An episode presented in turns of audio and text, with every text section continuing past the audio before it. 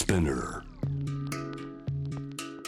今夜の J-ウェーブ ジャム the Planet はお休みのグローバさんに代わって私マライ・メントラインがお送りしています。続いては海外在住のコレスポンデントとつながり、現地のニュースを届けてもらいます。ニュース from Correspondent。 今日は私の出身地でもあるドイツからです。せんきゅうひゃくはちじゅうはちねんよりドイツベルリン在住、王外の恋、舞姫エリスの真実や命の証言、ナチスの時代を生き延びたユダヤ人と日本人などノンフィクション作品を手掛ける作家、六荘一華さんです。こんばんは。こんばんは。こちらまだお昼だけど、こんばんは。こ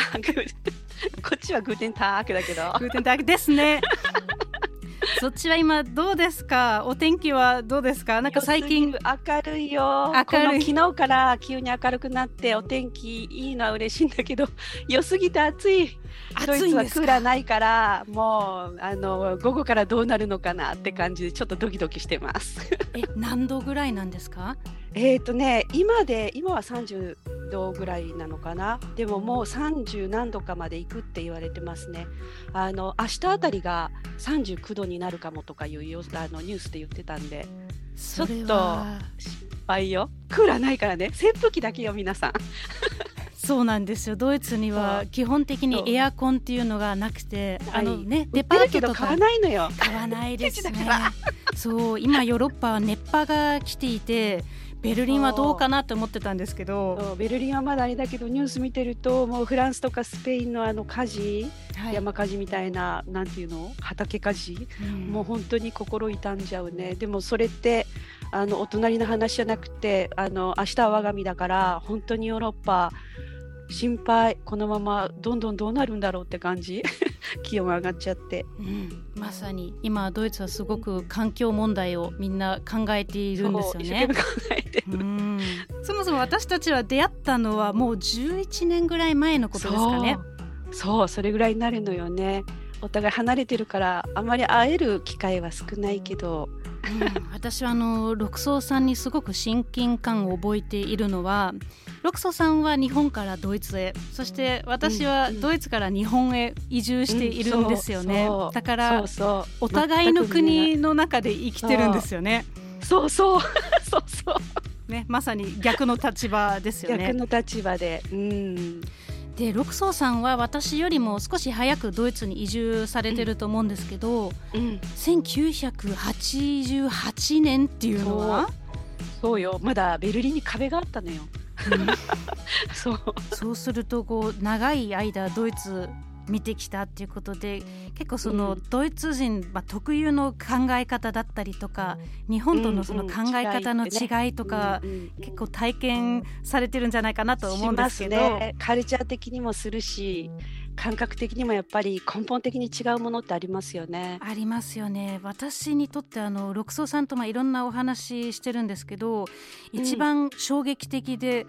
あのあそうだよねって思ったことが謝罪についてなんですよね。謝罪の概念がやっぱり日本とドイツで随分違うという話なんですが、それちょっとこう、そうそう解説していただけないでしょうか。ね、私もだからドイツに住み始めてすぐにそれに気づいたわけじゃなくて、もう何年も経って、割と近年になってからって感じだから、だからマライさんがずっと生まれ育っていたのに、そのことについてあまり思わなかったっていうのも当然よね。こう謝るごめんってごく普通のことなのに、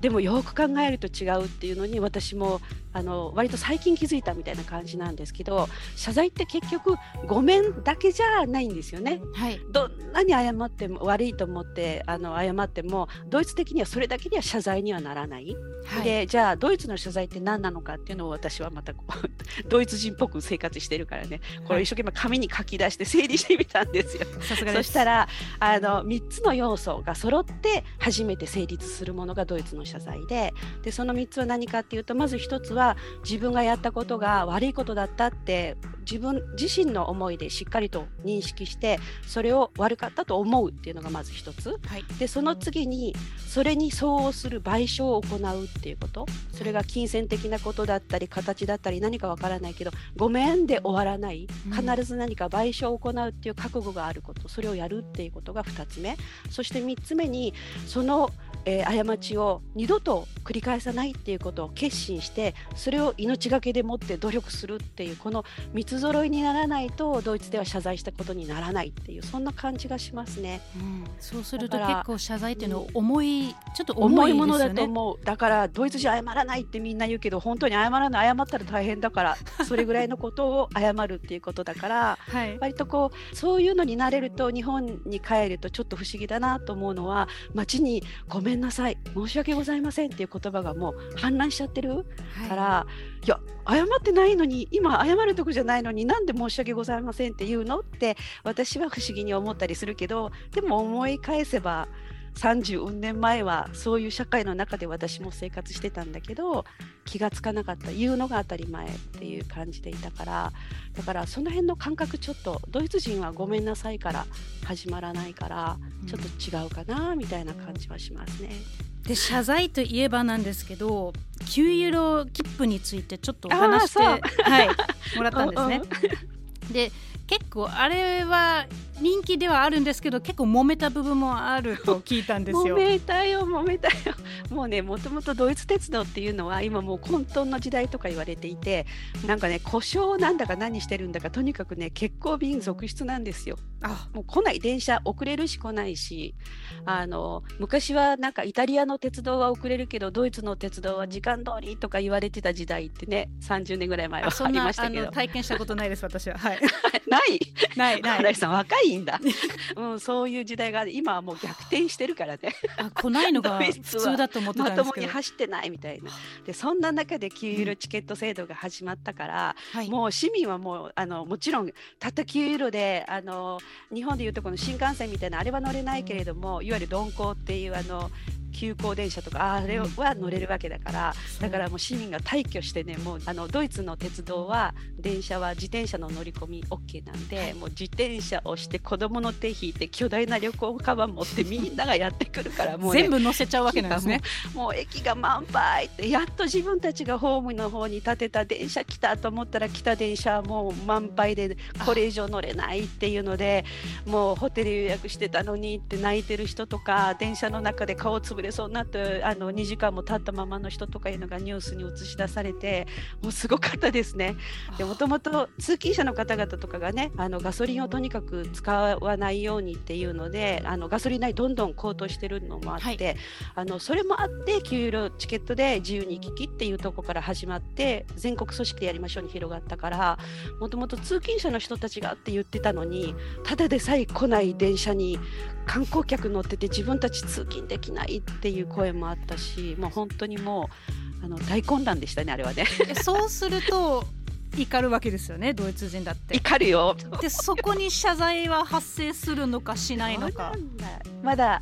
ろくがつ、ね、始まっていちがつ経って、はい、あの今翌月って感じだからこれからよくわからないけど、苦情の電話するとあのこのサイトであの書いてくださいみたいなことを言われたとかいう方もあるから、うん、あのこれからそれをどう対応していくかですよね。ちなみに私の読みだとあの謝罪があったとしてもなんかみんなでも得したよね、結局良かったよね、これでこれもこれも良かったから、うん、まあ許したよねみたいな、なんかそういう感じのちょっと理屈で談話みたい、そうそう記者会見っていうよりは納得させるみたいな、そうちょっと重役の人が出てきて談話で答える、取材に答えるぐらいで正式な記者会見で謝りますとかいうのにはならない気がするな。でなんかもう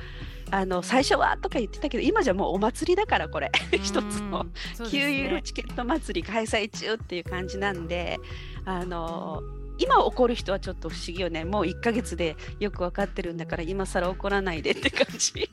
もうちょっと旅行の計画たあの平日に出発するとか工夫されたらいいのにみたいに言う人も出てくるかもしれないね。そうですね、まあ、要するに日本で見慣れたようないわゆる謝罪会見みたいなこうお辞儀した瞬間あと何秒もうフラッシュがパシパシみたいなそれ多分私たち見ることはないんだろうっていうそういうことなんですね。わ、うんね、かりましたきゅうユーロのチケットの話題で簡単には謝罪しないドイツ簡単には謝罪しないよ今後どうなっていくのかっていうねそういうお話ですね本日はどうもありがとうございましたはい、こちらこそありがとうございました。どうもジャム The Planet